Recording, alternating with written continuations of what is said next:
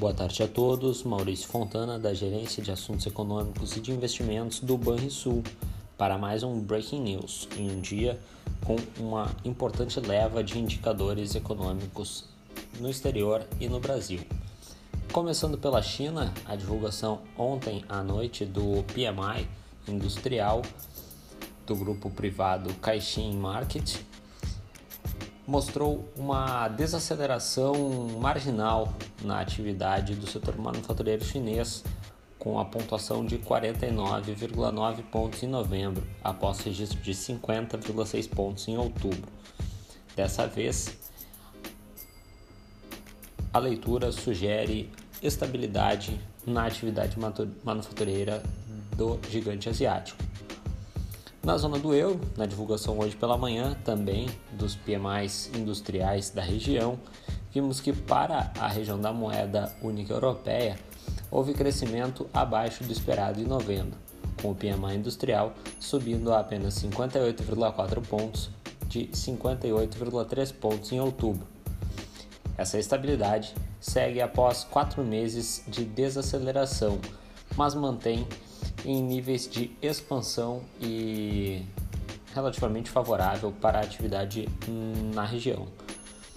No Brasil, o PMI mostrou a primeira contração desde maio do ano passado, marcando 49,8 pontos em novembro, após registro de 51,7 pontos em outubro.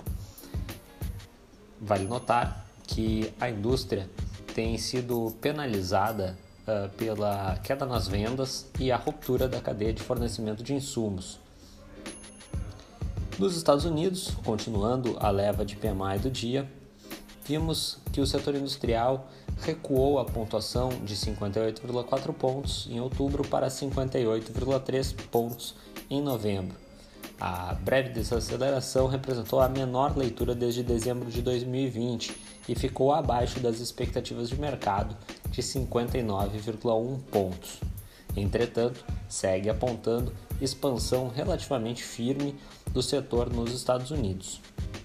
De volta ao Brasil, tivemos hoje um dado de inflação bastante relevante, o IPCS, que encerrou novembro com alta de 1,08%, depois de uma medição de 0,96% na terceira quadricemana. Assim, o indicador acumulou alta em 12 meses de 9,89%. Segundo a FGV, a principal, o principal impacto para o IPCS veio do grupo Educação, Leitura e Recreação, cuja taxa de variação passou de 0,57% na terceira quadricemana para 1,51% na última leitura do mês, destacando-se o comportamento do item passagem aérea, cujo preço variou 8,87%.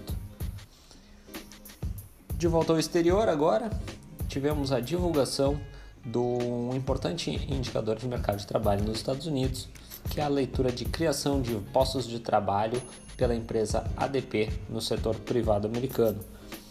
O resultado foi de 534 mil postos de trabalho em novembro, desacelerando-se em relação à geração de 571 mil vagas em outubro.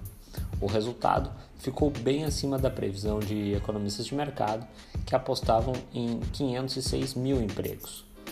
O mercado de trabalho mais aquecido e todos os indicadores de atividade industrial, tanto na zona do euro quanto nos Estados Unidos, apontando continuidade da expansão, sugerem que o ajuste de política monetária, no, especialmente nos Estados Unidos, pode mesmo acontecer antes do previsto, o que tem um efeito negativo para os mercados de risco mundo afora.